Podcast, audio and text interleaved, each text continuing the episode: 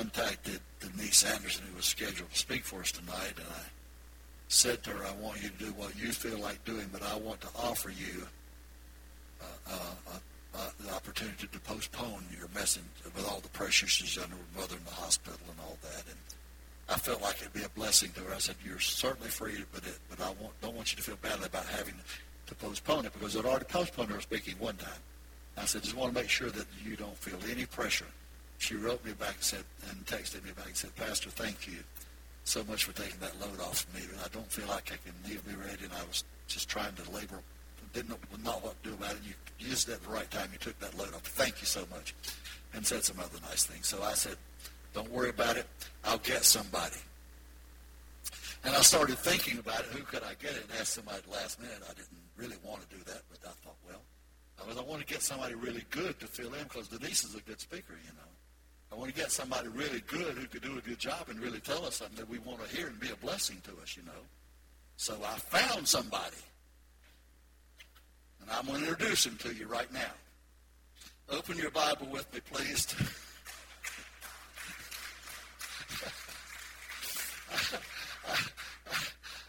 I'm really doing this because I, I didn't feel like I could ask anybody, you know, at this today to come here and do this, and so. You know, I, I haven't said this in a long time, but I still do it.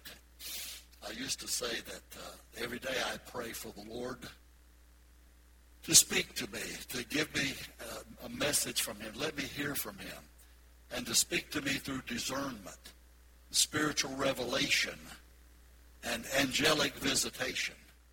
And I've done that for a long time. I don't do it every day now. I used to do it every day more than once a day. But, uh, but, but several times a week I pray just this way. And then usually I pray for the Lord to let the Holy Spirit's gifts work through me. Let me speak words of wisdom, words of knowledge, words of love, words of prophecy, word, words that the Holy Spirit gives. And uh, I, I, when I pray for discernment, I do think God helps me discern things at times, gives me understanding about things that I would not ordinarily have.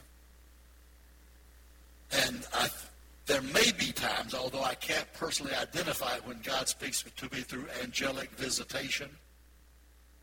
I ask for that, but I don't know that I've ever had that. Although I know the Bible says that we have uh, sometimes entertained angels unaware that we're doing so. So maybe I haven't, just don't know it yet. But it doesn't matter. I pray for God answers and helps me and gives me understanding to move through the labyrinth of daily chores and efforts and things that come up.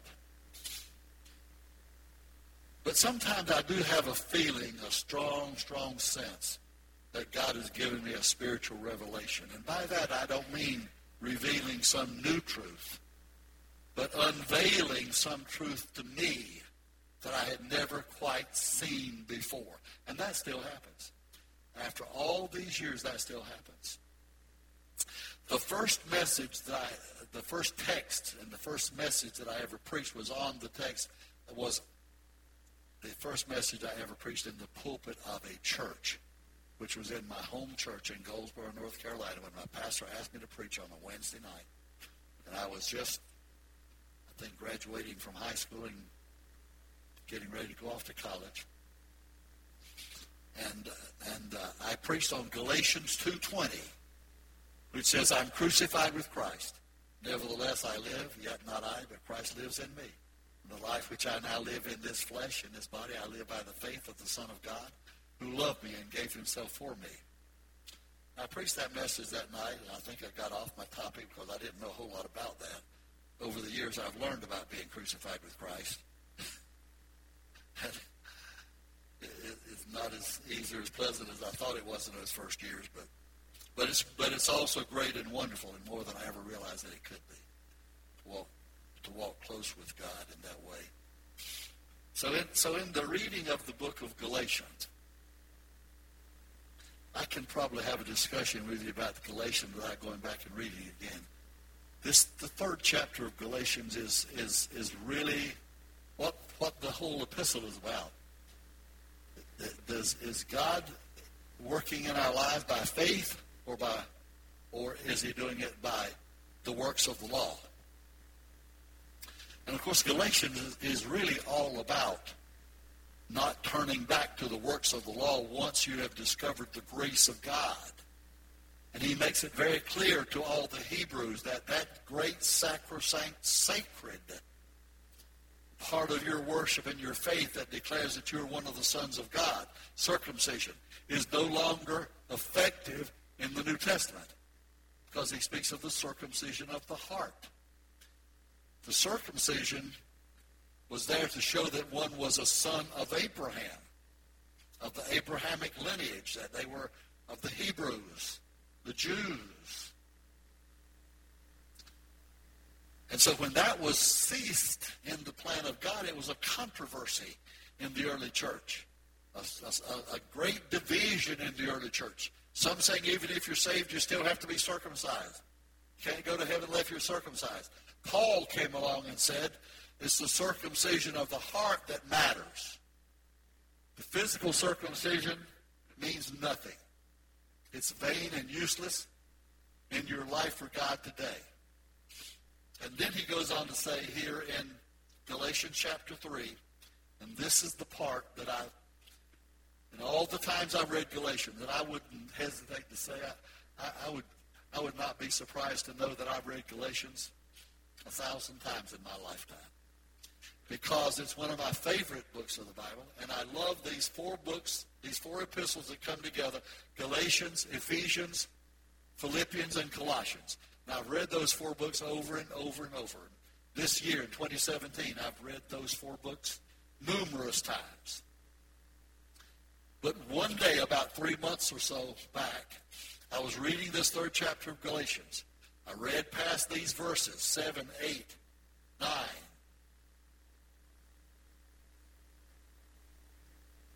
And then I, I got, I was moving on, and I stopped and said, "Wait a minute, what was that I just read? What? I don't remember that." I went back and read it again. This is what it says: "Know then that it is those of faith who are the sons of Abraham." Now, faith is going to be important. Now, let me stop. I'm going to pause just a minute and tell you this. What I'm giving you tonight is a succinct summary of what the Lord has shown me about this verse because I didn't have time to prepare anything else. I thought I'd give you a preview. The first Sunday of the year, this is going to be my main message. It'll be different, be more than what it is tonight. I'm going to give you your real basics tonight. And I may have to preach it in two parts because the Lord is showing me so much about it. But, but back to verse 7 now. Know then that it is those of faith who are the sons of Abraham, not those who are circumcised not anyone by any act of the flesh, not because you've been born into a family. You're a son of Abraham if you have faith in Jesus Christ, the Son of the promise, through whom you are saved in the plan of God's salvation. He goes on to say, and the scripture foreseeing that God would justify the Gentiles by faith, God knew and presented in the scriptures that he would do that, though the Jews never saw it, and even up to this time, many of them did not see it. The scripture foreseeing that God would justify the Gentiles by faith, listen to this, preached the gospel beforehand to Abraham, saying, In you shall all the nations be blessed. That's the part that I never had quite grasped or never dwelt on before. That in those centuries before Jesus was born, the Spirit of God came to Abraham and in promising him that his seed would bless the world by their multiplicity, he said, Paul said, that the Spirit preached the gospel to Abraham that far back before Bethlehem. Can you imagine that?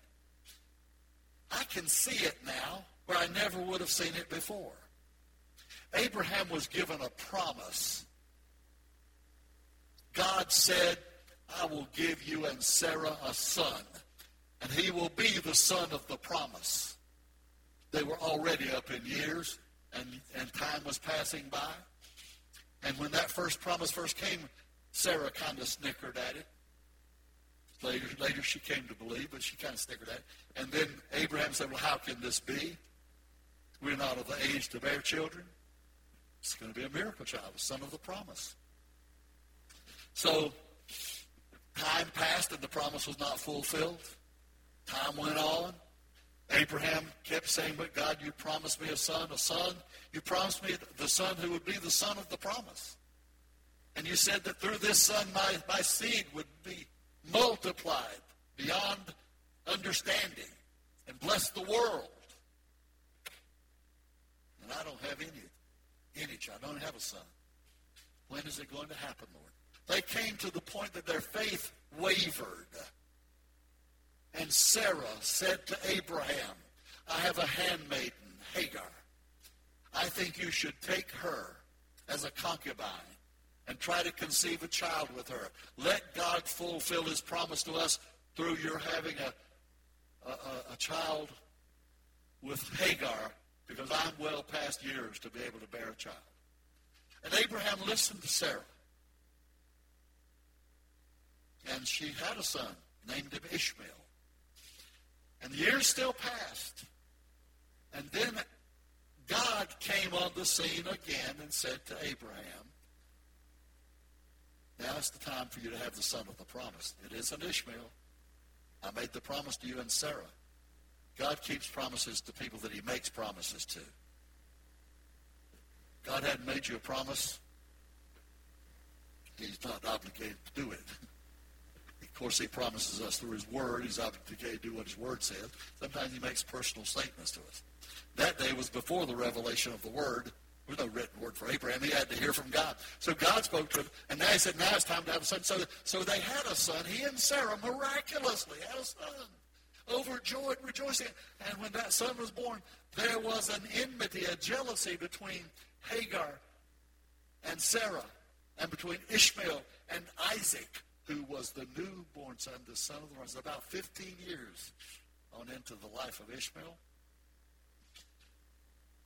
Sarah said to Hagar, to Abraham, cast out Hagar and her son. I can't have her living here anymore. Now, there's a long, long, long involvement in that. I'm not going to go into that right now. I'm just, I'm just telling you this, that Isaac was the son of the promise.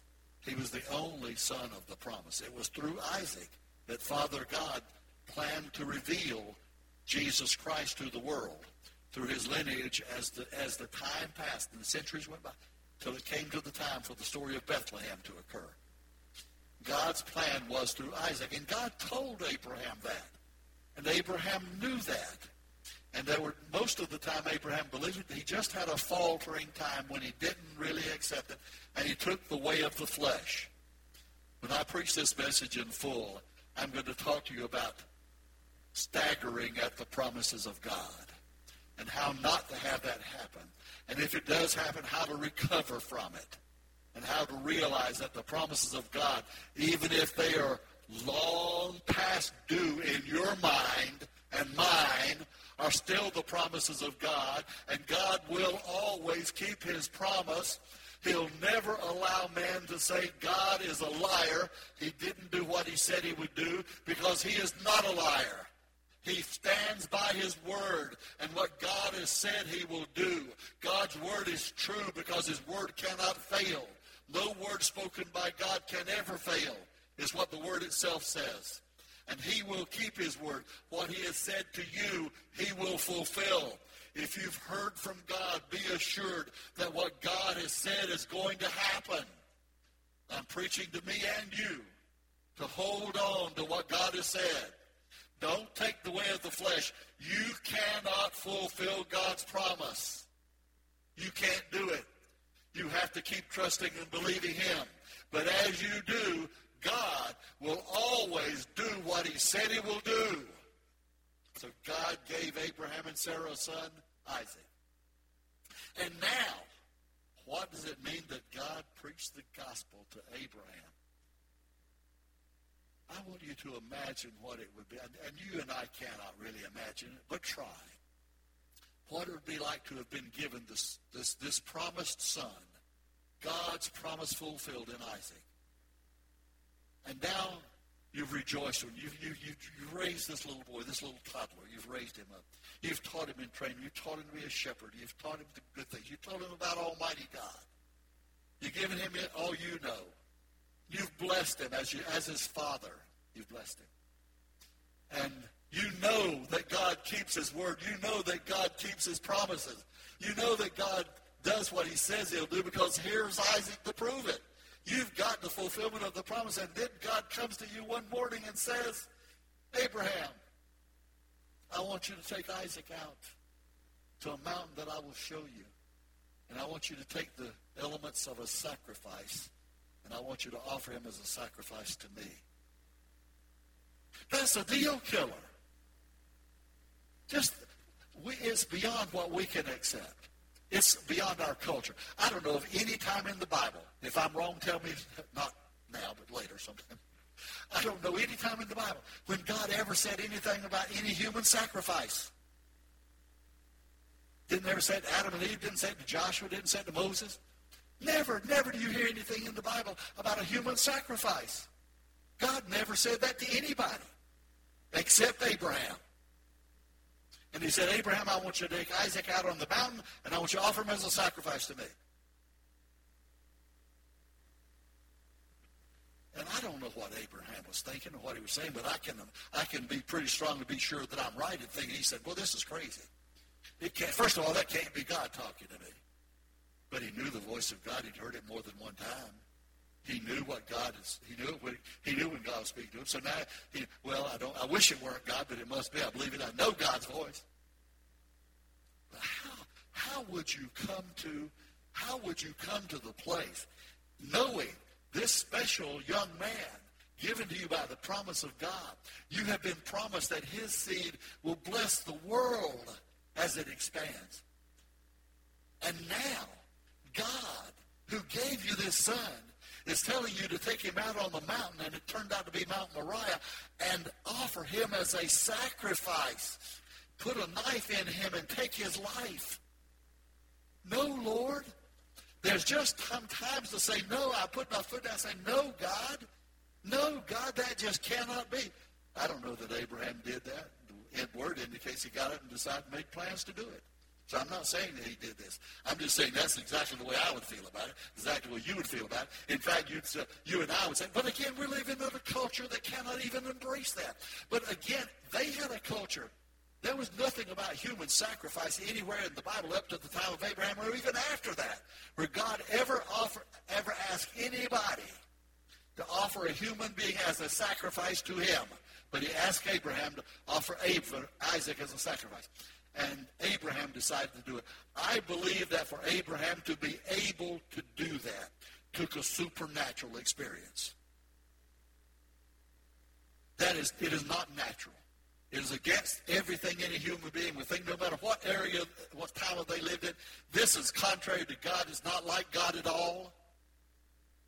I've taught, God talked to me when he told me to come out of the land of Ur of the Chaldees and go a land. He'd show me a land, and he did. God spoke to me time and time again. He spoke to me, said he'd give me a son. He gave me a son finally. And now this is the same voice I heard before, but why in the world is he telling me to do this? It cannot be. But how could he accept it? I'll tell you how he could accept it. Because the Spirit of God had already revealed the gospel to him, had already revealed enough to know that Isaac was the type of the son that was going to be offered on the cross of Calvary centuries down time. And down that corridor of time, God had a plan of salvation. This was a part of it. And that is why Abraham, in the book of Hebrews, let me read it to you. Hebrews chapter 11. And, and, and uh, I think it's, uh, I think it's about the verse 17. Let me, let me get quickly. Hebrews 11, somewhere about 17. And, and, and so here it is. here it is. 17, that's right. Abraham now is, has been told by God to offer Isaac as a sacrifice. Hebrews 11, 17. By faith, Abraham, by faith, Abraham, when he was tested, offered up Isaac, and he who had received the promises, Abraham, was in the act of offering up his only son, of whom it was said, Through Isaac shall your offspring be named. He considered that God, listen, he considered that God was able even to raise him from the dead, from which, figuratively speaking, he did receive him back. He believed that if he sacrificed Isaac on Mount Moriah, that God would raise him from the dead. Where in the world would he get an idea like that? Because the Spirit of God had revealed the gospel to him, had shown him these centuries ahead that there was coming a time when God would offer his only son, his son of the promise, his only begotten son. He would offer him on the cross on a, as a sacrifice for the sins of the world. And Abraham is bringing about a type of that, showing that Isaac is a great type of Christ in the Old Testament. Abraham was totally convinced. This is why he could so be willing to do it. By faith, he went up the mountain and he was ready to offer Isaac as a sacrifice because God had already revealed to him as a reveal, I don't know that he revealed everything about the gospel to him. He revealed enough of the gospel to know that he was going to bring a sacrifice into the world for the sins of the world. And that that was going to be his only begotten son. And that when he died, that he was going to raise him again. And Isaac was that son of the promise. So Abraham totally believed that what God said to him when he revealed the gospel to him, the gospel message, that a son would rise from the dead.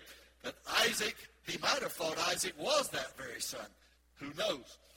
I don't know how much he revealed to him, but I know he preached enough of the gospel to him for Abraham to have the faith that God would raise Isaac up again if he sacrificed him on that mountain of Moriah, on that altar that he laid out there.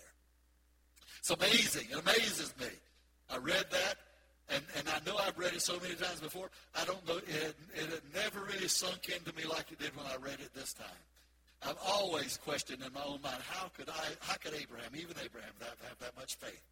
Now I know because God had already told him enough of the gospel for him to. I knew what I knew what Hebrews said that he believed he'd raise him up again. But why would he believe that? He believed it because the Spirit of God had already spoken the message of the gospel to him before he ever took Isaac up on that mountain. At the time that God was telling him, your seed, through Isaac, the son of the promise, will bless the world and be greater than the stars of the heaven and the sands of the seashore. That can't happen with a dead son. So in that telling Abraham that, he told him how that would be and what his plan was. So then when he told him to sacrifice Abraham, this is a part of the plan. And how is he going to bless, how has he blessed the world through the seed of Isaac? More than the stars of heaven, more than the sands of the sea. He has blessed them because the seed of Isaac is the seed of Jesus Christ. The offspring of God, not offsprings, but one offspring, Isaac, Jesus. The offspring of God, Jesus Christ, giving his life on the cross for us, for our salvation, is the evidence of God's promise being fulfilled to Abraham. And now, all, and the Bible says of those who are our faith, not those of circumcision, as the Jews would have it, as the Hebrews would have it, but all those who are of faith are the sons of Abraham. So all of those who are living in faith in Jesus Christ, I've said this before and preached this before again and again, that it isn't circumcision, it isn't the law that binds us to Christ. It is faith in Jesus Christ, and by that we become sons of Abraham. We are the true sons of the promise, the true sons of Abraham, those who believe in Jesus Christ, the promise of God. And Abraham knew that. Amen. Abraham knew that because the Lord, the Spirit of the Lord, preached the gospel to him. So he said he considered that God was able even to raise him from the dead, from which, figuratively speaking, he did receive him back. So figuratively speaking, in that he was ready to offer him, he didn't actually slay Isaac because the angel came and stopped his hand and provided another sacrifice. But he was ready to do that. In his heart, he offered him as a sacrifice. And God stopped it. And then Abraham came to understand what a, what a great, what a great that was for him to come to understand that. So, so God fulfilled his promise. God fulfilled his word. God made it known and made it clear to Abraham that what he was doing was a, a, a, a, a type of the fulfillment of the gospel message that the Spirit of God had already revealed to Abraham. Powerful truth for us. And so here, so uh, uh, uh some number of things I have moved over quickly that I'm going to talk to you about in detail and elaborate on much more when I preach this a few Sundays from now. But I want to tell you about now about the promise. Even, even though the Spirit of God revealed to Abraham the great message of the gospel, he still had to move in faith. Hebrews says, by faith, he went up to offer Isaac as a sacrifice. He still had to do it all by faith. The only way to live for God is by faith. And faith in the promises of God. Abraham had faith in God's promises. God had fulfilled his word to him in the past. He step by step had revealed himself to Abraham in gracious and precious ways. Abraham was not a perfect man. And there are times in the Bible that make the record. He failed, but he was a follower of God. And he lived, listen, he lived by the promises of God. It was the promise of God that gave him Isaac. It was the promise of God that allowed him to obey God, go up on the mountain and, be willing to offer him as a sacrifice. It was the promise of God that caused him to know that if he did, God would raise him up from the dead. And he'd be the fulfillment of the gospel. So I'm sure that Abraham had a rudimentary, very elementary understanding of the gospel. Didn't perceive it all, but he knew enough to believe that there was a resurrection if the sacrifice was made, that a resurrection would be brought about by the hand of Almighty God and the powerful eternal Spirit of the Holy God, and that God would give him a miracle. So that's what we have to do to hold on to the promises of God. Abraham faltered early on at the promise. That's why I, that's why uh, Ishmael was born. But then God brought him back and fulfilled the promise. So sometimes, even if we fail in our pursuit of holding on to the promises of God, God can overcome that failure and bring us back into the embrace of his promise.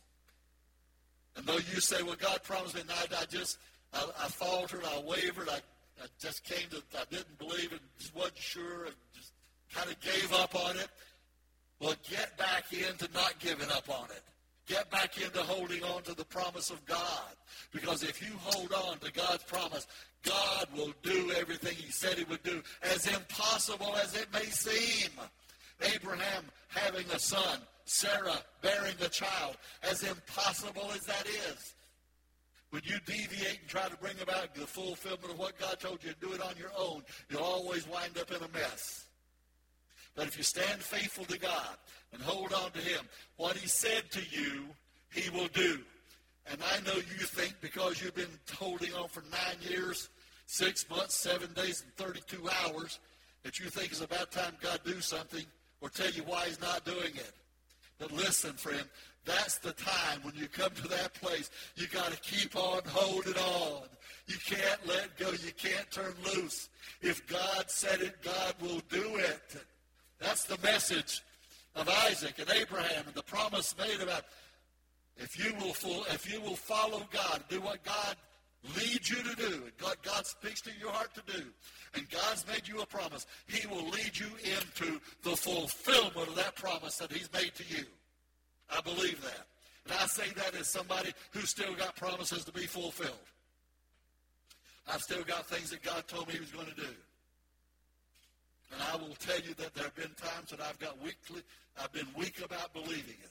Because I, even though I know better, I think, well, uh, the first thing you think is, I might have missed God. Maybe God didn't say what I thought he said. I, I, I prayed about that a good while back. And the Lord showed me how to, how to know that what he said to me is from him. I'm not going to go into all that right now. Uh, but again, be sure you don't miss the rest of this on the first Sunday of January. God, the Lord showed me how to know it. I, I, that is His voice. I, it is His voice, and and it, that is it's it's really pretty simple. If God has ever spoken to you, He will speak to you the same way the second time, or the third time. However, every time he speaks to you, he will speak to you the same way. I don't mean to say that it'll be the same circumstances, but I mean it'll be the same voice. He, you know, he, he doesn't have to disguise his voice or hide his presence. When he speaks to you the second time, it'll be the same way he spoke to you the first time. You, it'll be the same voice. Jesus said, my sheep know my voice. We know when it's God. How? Because we listen to him. We've heard him. I've heard him before. And this time he's not speaking in a small, squeaky voice. And last time he spoke kind of booming thunderbolt. No, it's the same voice. Because I, am not smart enough to understand it if he disguises his voice and speaks in all different kinds of ways. I'm only smart enough to understand it if he speaks to me the same way every time. So that's one of the ways I know it's God, if he speaks to me this time just like he spoke to me in the past. That's profound, whether you know it or not. It's really, it's really, really profound. And then, then further steps on that, I'll, I'll, I will elucidate that further in, in, as I have time to develop this more. That's why I say I've taken the time of a sermon tonight, so I may have to do two parts on that coming up. But if I do, I will. It doesn't matter. God is showing me some things about that all, that I'm not even speaking right now. But God showed me some things about that message that are really, really encouraging me. It's really, really encouraging me. Because I, I know what it means to falter at the promise of God. I know what it means to say, well, Lord, I, whatever reason it is that you're not fulfilled, you haven't fulfilled your promise yet. Maybe I missed you, Lord. I just told you how God helped me overcome that partly. I told you part of it. Maybe I missed you, Lord. Maybe it wasn't your voice that I thought that I heard that I, when I thought it was you. Or maybe I didn't understand what it was you said. And God helped me with that too. So if I know that it's the same as you, it's the same voice, and I know that I did understand what you said, because you see, God doesn't speak to us trying to hide what he means. He doesn't say to, he doesn't say something to, to try to confuse us so we're not sure what he meant when he said that. You may not know the whole fulfillment of it all. But if God said, I'm going to heal you, or I, am I'm, I'm going to give you this answer of your prayer, what is it your heart desires, says, I'm going to do it and I preached one time not too long ago back here, if you may remember it or you may not, but I preached not too far back, I think back in the summer, this message that I called God is not a trickster. And this is kind of where it comes from. God's not saying things to try to trick us, try to trip us up and fool us. He wants to be clear. He wants to make it clear. Sometimes we take the simple things of God and convolute it by adding and putting all things on around it. So God couldn't have meant it just like that when that's really what he did mean. That's what he meant. And he says what he means and means what he says. I like that, don't you? You think about that. That's a good thing about God. He says what he means and means what he says. We want him to say what he means. We're not sure we always want him to have the other part. but it's all important. So,